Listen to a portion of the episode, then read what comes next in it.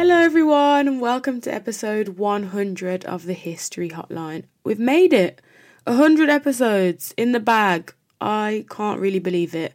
To think, what, two years and about six months ago, this all started, and here we are today, 100 episodes done. Well, not yet because we haven't actually finished this one, but still. Um, it's quite surreal, I think, um, because this was just a little idea that I had um, for a very long time because it was something I was procrastinating doing. I always wanted, it was a good few years, I'll be honest. I sat on this idea for a good few years of having some kind of platform to share some of the histories that I was encountering um, through my studies. And it took me a while f- to actually do something um, and for this all to come to fruition. And here we are now you know, March 2023, and, you know, I've actually managed to talk about history things for 100 episodes. For this 100th episode, there were quite a few ideas I had in mind that people tend to do when they hit like a podcasting milestone. And one of them was doing like a combination of lots of clips from different episodes to make up this episode. And I thought about doing that. And I'll be honest, I thought logistically producing that would actually be a nightmare. So I said no. But also, I think these episodes, well, I hope anyway that they aren't episodes that can just be clipped um, and you can be satisfied with just a 30 second or 20 second clip of an episode because there's so much context um, and backstory that goes into most of the histories that I tell. Um, and so I decided against that idea and I've decided that I'm going to reflect on my podcasting journey so far um, my educational journey and some kind of next steps and future plans um, for this podcast. And I wanted to go back because I think essentially, if you've been here for the the two and a half years that a lot of you have actually, I'm I'm really proud to say it's good to see some of the faces that were there in the beginning cheering me on. Thank you all. Um, if you've recently joined or this is the first episode you're listening to, welcome. Um, and I guess this uh, this episode is for people that are are new or who have been around for a long time and have probably only heard me like piece together little bits of my educational journey and my background that's kind of led me up to this point of, of doing a PhD and doing this podcast and speaking and kind of having a platform to talk about um, Black British and Caribbean history. Um, so I kind of wanted to go into a little bit more depth about all of those things, the things I learned at school, the things I didn't learn, and kind of how I got here essentially. So if you will humour me this one episode as I essentially give a little history of myself, um, which feels very weird because that's not what this podcast was for. Um, but as it is the hundredth episode, um, I thought I would get into into that history um, and talk to you about that story today. So, how did the podcast come about? Now, there's many ways I could tell this story because there's not really one singular influence that you know led me to create this and whenever I've like guest spoken on, on other people's podcasts or I've done talks and things of that nature, people always ask like why did you start it? Or in general conversation. And I have given a like really short version of the story because, you know, nobody wants to hear me blabbering on. But here we are on my podcast, so I can tell you the story in full with all the elements and parts. I'll probably forget some parts of it. Um, but essentially, I found this notebook today. I found it earlier this month actually, but I was looking through it today. And I think it's from 2017, which is about six years ago. Um, and I wrote down that I was going to start a YouTube channel. Um, and I wrote down all the episodes that I was going to do. And I'll happily tell you, I've done most of them on this podcast. Um, and it was all about actually um, black women um, and Black women's history across the world. So it was looking at African American women, African women, Caribbean women, uh, women and Black Brit- Black British women, and I had this idea and didn't really know how I would bring it to life on YouTube. Um, but YouTube was really popular back then. I know it still is um, for some people, but when I was in school and at university, YouTube was a thing. You know, everyone was going to start a YouTube channel, and I had that idea swimming around in my head. And I think I'd seen other kind of YouTube channels, um, like Crash Course, that was doing a lot of like history content, um, and other different kind of animated episodes um, that essentially create cartoon versions um, of histories to retell them. And I thought that was really cool, but not something that I could do. It wasn't within my capacity. I'm not an illustrator. Can't draw to save my life, actually. Um, so that one kind of idea wasn't really developing for me, and it was just all in this notebook. Um, I didn't re- revisit the notebook uh, until 2020, I think. Um, and that's when obviously the History Hotline launched. Now, the reason I wanted to look at black women in history is because I could see it was an area that was just so underserved um, when it came to historical narratives globally, not just in Britain. And at this point, actually, my knowledge of Black British history was minimal. Um, I knew very little about it, and I'll come into how I actually started to know about Black British history later. Um, but this is 2018, 2017, 2018. I'm in my third year of university. Um, one of the things that kind of came about from this work and this kind of detailed planning I was doing for this YouTube channel that I didn't actually have yet um, was was thinking about black women and the lack of um, their stories in the history books, and it was something that carried me all the way until I think 2019 uh, when my good friend Katie asked me to join her on her podcast called Educate, and if you've been around since then um, the first podcast you will have heard me speak on was Educate, and I did two, I think I did three episodes. The first one I did um, was looking at the lack of black women in history and the lack of black women in academia in Britain. Um, and I think this episode came out in 2019, maybe, or 2018. I think I recorded it in 2018, um, November, if I remember correctly. Um, but I started that episode with a quiz, and it's a quiz that I do when I do corporate talks, sometimes when I do school workshops or talks. Um, and if you've heard of me through any of those things, you'll know exactly what I'm talking about.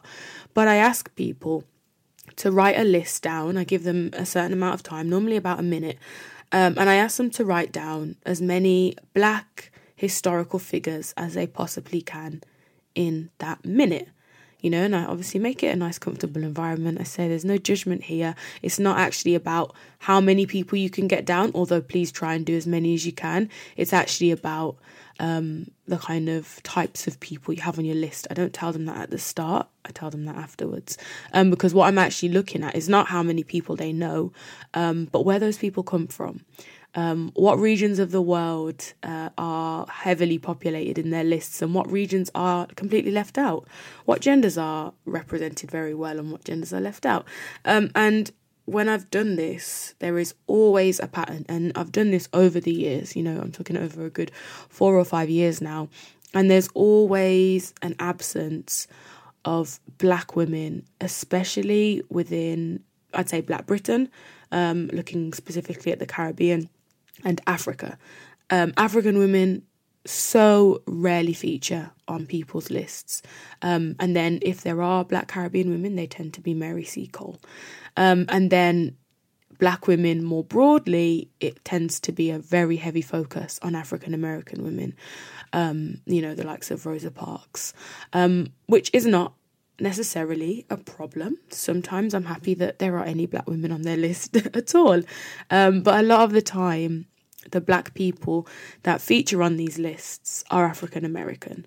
Um, and it's something I've spoken about so much on this on this podcast that what we know of black history in Britain is always focused on the struggles of African Americans for equality and rights, as if they're the only black people in the world that have been fighting and are fighting for equality, for rights, for freedoms, uh, for literal basic human rights in some cases. Um, and so that was just a trend that I was constantly seeing, and I still see. Um, but what I hope to do with this episode was to counter that and to put into the public knowledge of these other figures um, that wouldn't necessarily feature on people's lists because the public knowledge of black people in Britain is very limited. You know, as I'm telling this story, I realized why I do this quiz with people because I did this quiz in my first literal week of university as an undergrad. Um, and I can't remember the lecturer, but I think the module was called Global Encounters, and we would look at literally different global encounters around the world. I wish I could tell you more about that module, but I really don't remember. Um, I just remember doing the Martyrs of Cordova, which was an, an area, it's in Spain. So, as you can see, I remembered a lot from the first year, but I remembered this quiz and we did it in the first seminar. And I remember being really proud of my list because, in fact, my list was in its majority black people. Um, and we did the same analysis. Um, I remember the lecturer asked us to look at the regions of the world that the majority of our people had come from on our lists and look at the gender of them and look at the types of um, figures they were, whether they were political figures or activists or whatever else. And that's where that kind of idea came from. And I thought it was a really nice way to start my undergrad degree. Even though in some ways it was problematic because actually at university there weren't they didn't uh, teach me that much about some regions of the world that would have been nice to know about. That being said, some of the modules were there, and I personally didn't pick them because I was a joint honours student and had to do English modules as well. But some regions really weren't catered to.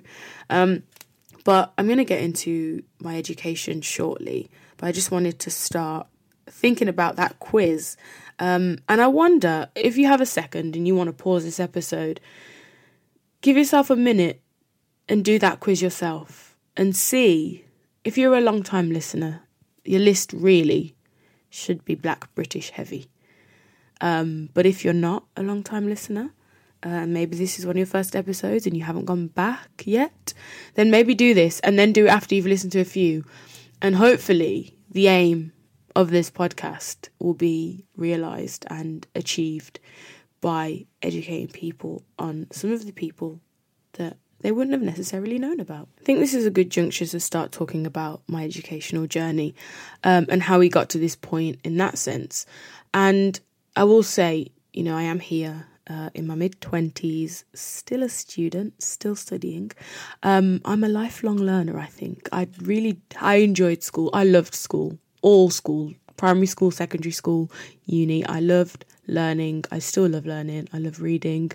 I love gaining new information, learning new things about the world and people. Um, and I think that's probably what's carried the curiosity um, of my studies and of this research for this podcast um, to this point. So I've enjoyed school from day one, to be honest with you. I didn't really have a tough time at school. I loved it, I'll be honest. Um, primary school, Black History. I don't remember doing any except for the time that my nan came to school to teach us about Jamaica for Black History Month. And I think she volunteered. She was a teacher um, and had all the skills to engage primary school children um, for an hour or so. And she brought in like loads of different foods from the market like yam, banana, plantain, ackee, vegetables, fruit to kind of talk about Jamaican culture. And she spoke about the history. And I don't remember it, the whole presentation, um, word for word. I actually don't know if she presented or I can't remember if she actually presented to my class. I just remember at the end of the school day her being in my school and then we all went home together, me and my brother, because she'd done those lessons um, and she was there. Um, and I think that was kind of the first experience I had thinking about Black history, my own history. Um, i probably have things that happened before that I just can't um, recall. But it was at that point that I kind of started, I guess, learning about my culture. Jamaica was a place that I would go to um, to see family, and it was where I knew I was from. Um, but that was kind of the extent of it, really. Um, I didn't really know in depth the history um, or anything like that. It was more culture and heritage, and obviously, it being my own culture and heritage, making it easier in that sense. Um, and so, at this point in primary school, is where I went to a supplementary school, a Saturday school, as I'd call it. Um, and I went every Saturday. I can't remember for how long. I think for a few years. Um, we wouldn't do just Black History there. We would do maths, English, science, and it did supplement the education we were getting in school. As I said, I loved it because I like learning. Um, and all my cousins went there and like family friends. So it was really fun. Um, it wasn't the worst place to spend your Saturday. The alternative was helping with the food shop. So it was not something that I grumbled at too much. Um, but it was there where I started to to learn more about Black history, but it wasn't necessarily packaged as anything political or different. It was just like, oh, we're going to look at the history of a country like Nigeria today, which we did because one of my teachers there was Nigerian, and I remember him very clearly speaking about Nigerian history. Um, and so there was that, and it, I guess it's where I start understanding and learning that what we learn in school isn't actually the only thing that should be learned. It's not the most important bit of learning. School was important, but I think that instilled the value of you know education doesn't stop at 3:30 when you leave school. You can still take things in and i think that's where a kind of love of learning comes from within me. And then i went to secondary school and i went to an all girls school and the feminist agenda loomed large. It was very loud. But looking back that wasn't necessarily a problem. It was a good thing. It's probably why i was going to start a a YouTube channel that looked just at women's history. Definitely influences there. Um, but it wasn't intersectional. Looking back, the kind of feminism that was being spoken about was kind of a a one size fits all, and that size is white woman. Um, and so, as much as those conversations and that kind of education made a lot of sense and I was able to relate to it and feel kind of liberated within it, it also didn't necessarily speak to my personal experience. And, you know, there were enough black people in the school for me to have community there uh, and not feel ostracized. Like, I, I'm saying this in hindsight. I wasn't at school thinking, oh my goodness, this is not intersectional. I didn't even know what the word meant then. I think that word definitely came into um, my uh, focus and understanding much much later probably by the time i was in university. So it wasn't really a problem at the time. But i'm thinking in hindsight um, that's what that was um, when i was in secondary school. And i think one of the biggest iterations of that was for a level we studied the suffragettes um, and we looked at the movement of female suffrage in britain and, and their kind of movement to get the vote and where that started we went all the way back to like 19th all the way back to the 19th century um, and then we looked uh, at their kind of the 1920s um, post world war one and obviously when they are granted um, the vote and, and equal suffrage to men um, and I remember in those lessons is when I started asking the questions of like, were there any black suffragettes, miss? Um, and I remember my teacher being like, "Oh, I'm not sure. Actually, maybe you should have a look into that yourself." Um, teachers very much like that. If you asked a question to find out more, they would be like, "I think you should go and Google that. Extra homework, yeah." Um, so there I was trying to find black suffragettes, um, and not being very successful because well, I didn't really know how to even look for these things. It's not like I had access or an understanding of how archives work or really historians and what they do and their role, that kind of thing. That kind of came in the months following. But we've skipped forward, so let me go back. Um, I just want to kind of point out some of the moments that I studied any element of black history in secondary school. And I think this list is exhaustive. I think this is all the experiences I had with it, um, which kind of highlights how little um, and how poor that experience was. Um, but also, interestingly, the fact that listen to the subjects I'm learning about these histories in because it wasn't history. So I think we learned about the Windrush in geography, and I definitely said that on this podcast before. Um, but we saw started thinking about migration. I think it was year eight geography because I didn't do it for GCSE, so I would have stopped by year nine. Um, and I remember seeing the Windrush and she was talking about people coming from the Caribbean, and I was like, oh, maybe my grandparents were on that ship. And I went home and I was like, oh, mom, we learned about the Windrush today. Like, did Dad and Granddad come on that ship? And she was like, I don't think it was that one, but they would have come on one like that. And that's where that curiosity started. But it was also parked because we never looked at it past that one lesson. It was just a thing of like, oh, there was this big migration of black people, the end. Um, I looked at migration again in economics for A level. and the Windrush came up, but also we were thinking about it in a very economic sense of um, positives and negatives of migration. Everything in economics was like positives, negatives, um, and you know, a very kind of black and white um, argument to it. Uh, but you know, again, an interesting point. It not coming up in history, coming up in economics, and I think I've had a real love for migration, as you'll know, because it's literally what I talk about all the time. Um, but yeah, that's kind of stuck with me. When it came to history, we did the only time I remember studying black people in five years, let's say year seven to nine, and then 10 and 11 for GCSE, was the transatlantic slave trade. And we looked at America. We did not look at slavery at the hands of the British in the Caribbean. Um, we looked at the British Empire, but we didn't look at the empire in relation to slavery.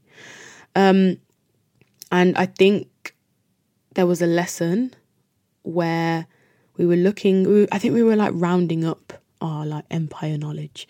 Um, and we had to do this like big question, and it was like, was the empire force for good or force for bad? Or like is empire something we should be proud of? It was basically asking us to evaluate whether the british empire was a positive or a negative. And i remember thinking in my head like slavery slavery slavery. Like all i could hear was slavery. I was like if we didn't have the there would no there would be no slavery. Obviously there were other forms of slavery but all i was thinking about was transatlantic slavery. By this time at home i'd watched roots. I'd watched all the films um, and I'd started reading books like A Life of Times of Harriet Jacobs, um, Olaudah Equiano's story I knew quite well.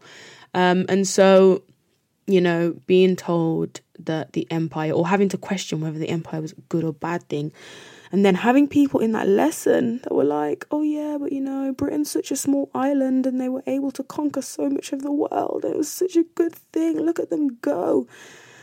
Oh gosh, I think I would have been what, 14 or 15. I was horrified even back then, and I didn't even know what I know now. Um, so yeah, that was history. Um, I learned about not necessarily I wouldn't classify this as black history, but we learned about empire in the context of India in RS, in religious studies. We looked at Gandhi and the Salt March, um, but that didn't come up in history. It came up as religion because we studied Hinduism for our RE course, um, which was very interesting actually. Um, and I really did like that. And as much as I advocate for more Black history, I also advocate for a more global approach to learning in schools. Um, it's very important and helps to create nice, rounded young people. Anyway, I digress. A level history, as well as looking at the suffragettes and the movement for um, the vote, we looked at Russia and China. And again, these were kind of like the beginnings of me looking at more global histories. And this is where things started to get interesting for me. And I thought, oh, actually, this history thing is good. I didn't like hate history at all, ever, but I didn't find it as interesting as I do now. Um, it's definitely gotten better the more I've been able to hone in and choose what I'm studying and pick the things I actually like. But looking at Russia and China, China, we looked at Mao's China, and Russia, we looked at um, pre Russian Revolution, the revolution, and then um, the Cold War, uh, which was very interesting to me because it was the first time we kind of thought about the way that history is written um, and the way historians write history and historiography and that kind of thing. Um, so this is where things get interesting. But again, no Black history. Um, on the flip side, in English, we had coursework um, and we got to do our coursework on anything we wanted to. And I decided to write about um, Maya Angelou's I Know Why the Caged Bird Sings, and that was my coursework piece. And so within that, um, we were encouraged to look at some kind of literary theory. So I got to read um, some black feminist theory. And it was, I was, my toe was barely even dipped into the water because I really didn't know what I didn't know at that point, but I knew I needed to include some theory. Um, and so I kind of read what was suggested to me by my teachers and didn't really go much further than that. Um, but it was a good start and it really got the ball rolling for me. Now, with the context of life at that time, any kind of conversations about race were coming from America, and they were coming thick and fast. 2008, Obama was elected as uh, president of the United States. I was in about year seven or eight, and that was that was a moment. You know, as much as we might look to his presidency and, and not agree with some of the decisions made um, and the outcomes of it, that was huge. Um, that was like, you know, he is his ancestors' wildest dreams. This is conversations about a post racial America, which you can all see is a load of nonsense now. Um, but at that moment and in that time, you know, these conversations about race were very prevalent. Um, this is obviously followed and you know one of the reasons why Obama's presidency isn't necessarily celebrated but um you know the I don't know if it was an actual spike, but it was a spike in the reporting of the murders of um, black men in particular at the hands of different kinds of, should we say, law enforcement or those who thought they were part of law enforcement with the case of Trayvon Martin um, and obviously the police. Um, and in 2012, Trayvon Martin um, was murdered by George Zimmerman. And I believe in 2013, George Zimmerman was acquitted. Um, and that's when Black Lives Matter um, as a kind of movement started. Um, and at this point, I think I don't necessarily remember being all the way clued up, but we were having conversations at school about these issues. But as I said, again, all the issues about race, racism, inequality were coming from America and in the context of America. And we couldn't yet articulate the similarities or the uh, the parallels with things that were happening in Britain. Didn't know the history myself. I didn't know the issues that were happening because they weren't really widely reported. Um, and yeah, I just was very unaware. So everything that I learned, I'd say in those school years, which are really formative, was leaning towards America. And this led me to decide to want to do African American history at university and specialize in transatlantic slavery, which I've said on this podcast many times before. And you acute listeners that listen to those episodes I've ever done on slavery, I say I hate talking about it, and I absolutely do. And I'm absolutely so relieved, thankful, and glad that I decided to not do um, transatlantic slavery as my like PhD topic, or to be fair, beyond second year of, of uni- university, um, because it is so draining and heavy, and you know it, it needs to be studied. Don't get me wrong, but it's just not work that I I physically can do. The last thing I'll talk about educationally is probably my experience doing an EPQ, an extended project qualification. It was like an A level, where you essentially got to pick any topic of your choosing um, and you had to write a 5,000 word essay about it, so like a mini dissertation. Um, and you had to obviously, you know, use secondary sources and primary sources if you could, although that wasn't really pushed at that point because, you know, it wasn't relevant for all subjects. But our school kind of encouraged us to do it on something that we hope to maybe study further at uni. Um, and at this point, I think I had decided I was going to do history or something related to history, maybe anthropology or something along those lines, but definitely studying things of the past. Um, and it was kind of at this point I first encountered the Caribbean um, in a historical setting, shall we say. Um, academically, rigorously.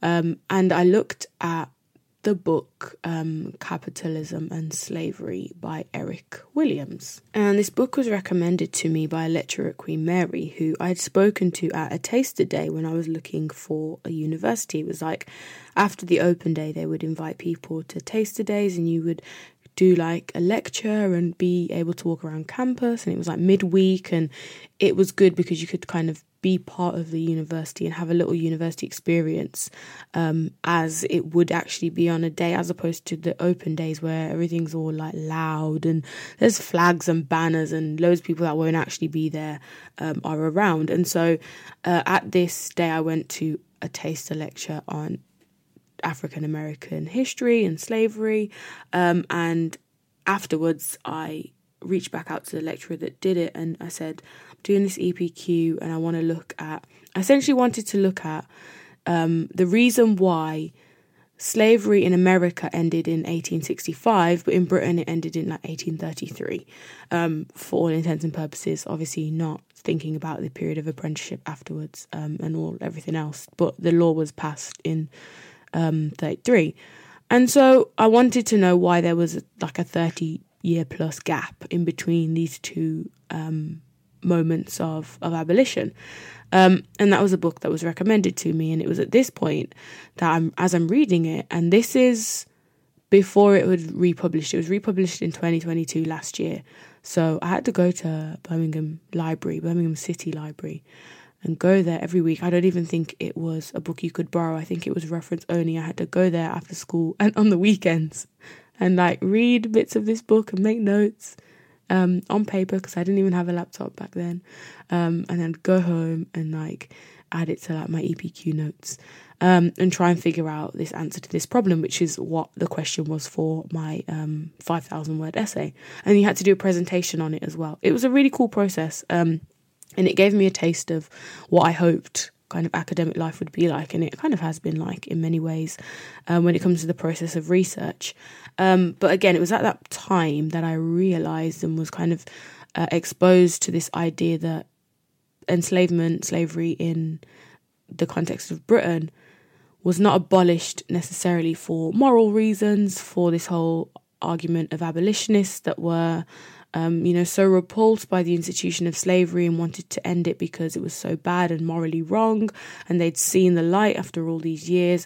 But actually, it was more to do with capitalism and the fact that actually it was no longer as profitable as free labor would be. Um, and as the Industrial Revolution was beginning, um, actually using machines and, um, you know, things that were being developed technologically would have actually been more economically efficient. And that was the argument uh, Eric Williams talks about. And it was them that I was like blown away because their people had been telling me about William Wilberforce and how benevolent he was. And here here we are. And the fact is actually this world is run by money and always has been. um, and so at that moment I think is where my mind was blown and I thought, look at the power a historian has, because we have been sold a lie. We have really been spun stories this whole time. So imagine if I'm a historian, the stories I can spin. Joking. That's not what I'm here for. But I realised, I think, at that point, the power of a historian um, and the also the responsibility they have to navigate these histories and retell them in a way that if there are biases, they are upfront with them, um, but also kind of encompasses their perspective and experiences. Um, and so that was something that was made clear to me at that point as well. And I'll sum up my education there, but at that point, I decided I was going to university to study history. I was going to look at um, African American slavery, um, and that was kind of that about that. But a few weeks before university started, I looked at the modules um, at the university I'd chosen, Queen Mary, and I just really wasn't feeling it because there was so much European history, and I'd just done the Cold War, World War Two. I'd looked at Europe for what felt like forever, and I really didn't want to do it anymore. So I switched degrees and I switched to joint honours English and history because the English modules were way more diverse. There was so many more options in different kinds of literature, African American literature, um, and things of that nature. Uh, and I would escape having to do so much European and British history. But also, the annoying thing at that point um, was that I had to take a compulsory English module that was just called Shakespeare. And it was a year long module, and I had to study Shakespeare for a whole year. I think we studied maybe like 12 of his plays. And I'll be honest, I didn't really love Shakespeare. I did by the end of that module because I had to, I had no choice. Um, so yeah, there was like give and take with ju- jumping over to English. Um, and it meant that I was, I was doing a lot of, of British and Renaissance literature. Um, but also, it meant that I didn't have to do as much British history. So I took that trade off um, but I guess it just shows you kind of British institutions are still very much wedded to the idea of teaching about Britain, which I'm not really going to argue with. Um, being in a British institution in Britain, I went through first and second year studying things like black feminism and womanism and again African American history, civil rights, um, transatlantic slavery and you know things of that nature and it was really really interesting and I loved it but it was finally in my second year that I was introduced to Black Britain, I'll say.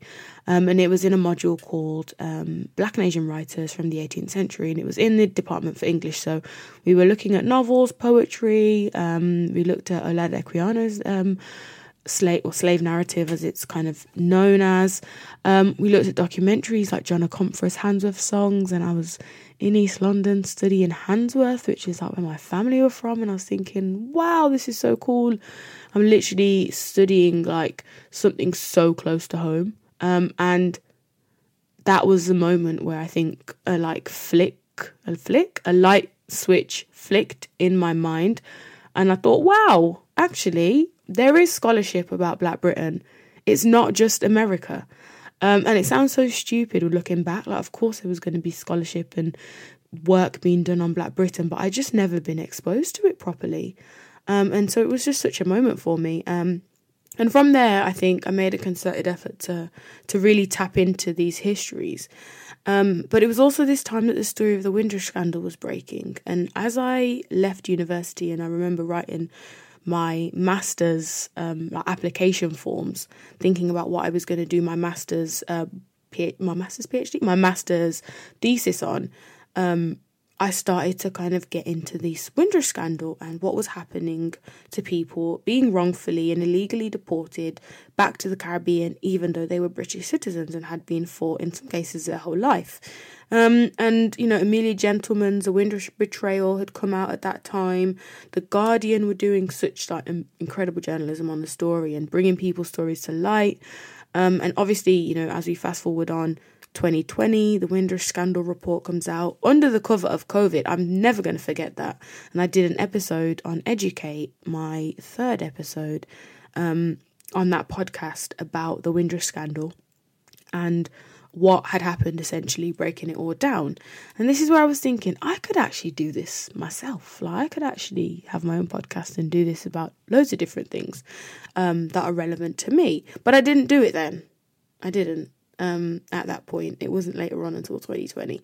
Um, but all these things are kind of beginning to to take shape in my mind and even during my masters i didn't really study black britain i did some more british history uh, as you do and as you have to um, but it wasn't until i actually started writing my dissertation that i started getting into um, migration and i was looking at caribbean mi- women migrating from the caribbean to britain during world war ii and then in the post war era through two professions nursing and education, teaching.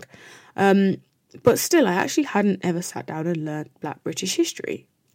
And whilst in my undergrad, my dissertation was on Caribbean history. Um, I did Caribbean intellectual history from the 18th century onwards um, as a dissertation module and special subject. So I had the Caribbean in the back of my mind, but not Black Britain still. Um, and I'll be very honest with you, if it wasn't for this podcast, I actually don't think I would know as much as I do about Black Britain. And everything I've learned has been essentially from reading with a background in the Caribbean and African American history. Um, but it's been literally just from what I know for this podcast. And I feel quite happy that I took this on, knowing now that I'm doing a PhD that lean so heavily into Black Britain and Black British history, considering I've actually never really been taught it in an academic setting. Um, and I think that's the way a lot of people encounter Black British history. It's, it's outside the walls of academia or a, an educational institution like a school. It is in supplementary schools. It's through books that they pick up of their own accord. It's maybe through this podcast. And I think that speaks to our experience, maybe as, as Black British people not being able to see ourselves within the institutions that serve us in this country and having to go outside, outside of the mainstream to find and, and kind of devour that knowledge. And so, in the midst of all these kind of educational backstories, the History Hotline was born at a time where there was a resurgence in the Black Lives Matter movement after the murder of George Floyd, um, and in a time where COVID was raging on, um, destroying communities and lives um, in this country and globally, it felt like a moment to seize an opportunity um, to educate people. People seemed to want to be educated and had an appetite for these histories and these stories. And so it was at that moment that I pulled back that notebook that I started in 2017 um, of ideas and started talking about the things that I had in that notebook. Um, and I started with episodes on the Mangrove Nine because that day, not that day, but the day I was deciding what the first episode was going to be about, I'd watched the trailer for the Small Axe series um, that was coming out later on in the year.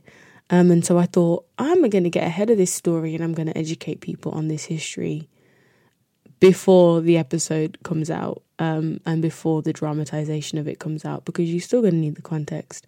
Um, and, you know, it, it was a story that people were becoming more familiar with. It was something that was beginning to be part of public discourse because of the Small Axe series.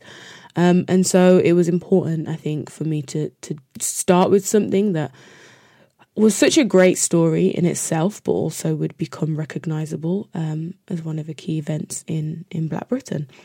And as this as this podcast has developed, we've gone before and beyond the Windrush uh, generation, who um, I speak about less and less now. I realise, but I think it's because at this stage of my PhD, I'm actually thinking a lot more about 19th century history um, and so I find it a lot easier to talk about on the podcast things or in whether it's chronologically or geographically or thematically similar things on the podcast that I'm doing in my own research for my PhD. Um, it just saves my brain from being split across too many different time periods and time zones. Um, so that's kind of the way things have been going the last six months of my PhD. Um, and I'm sure as I get into kind of the post war Britain part of my PhD, we'll head back there and start hearing a little bit more about that. Um, but essentially, that is, I guess, the story of the History Hotline in many ways. Um, and it's continued. It's continued for 100 episodes. Um, and hopefully it will continue for 100, maybe 200 or 300 more. Who knows? who knows if I'll run out of things to talk about. Um, or maybe one day I'll just lose my voice from talking so much because who'd have thought I could talk for 40 plus minutes about my own personal history. Um, yes, I've managed to do that. I've come a long way.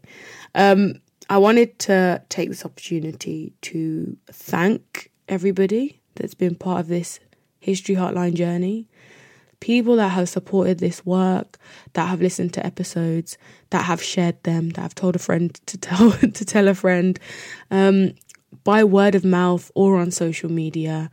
Um, it always astounds me how many people, when I look at the analytics, how many people actually search the history hotline or are sent a link and click a link. The things you can find from like Google Analytics, but I often realize that it's not just socials where people speak about my podcast. And I'm really grateful for you if you're at work or with your family or, you know, talking about the history and the things that I say on this podcast um, to share and to further promote it. I'm truly, truly grateful. For those of you that have sent donations in via PayPal and other means, who have sent gift vouchers for me to buy books to further my education. I am grateful for all of you, um, for my family and friends that are sounding boards um, for the episodes a lot of the time and listen to drafts sometimes and, you know, tell me if I'm crazy and tell me that I can't do an episode about X, Y, or Z. Um, thank you to all of you um, for sticking along, 100 episodes deep. Um, I hope you will be here for another hundred because I am truly, truly grateful. Um, and as a way of saying thank you, I wanted to do something special. And I decided to do a giveaway.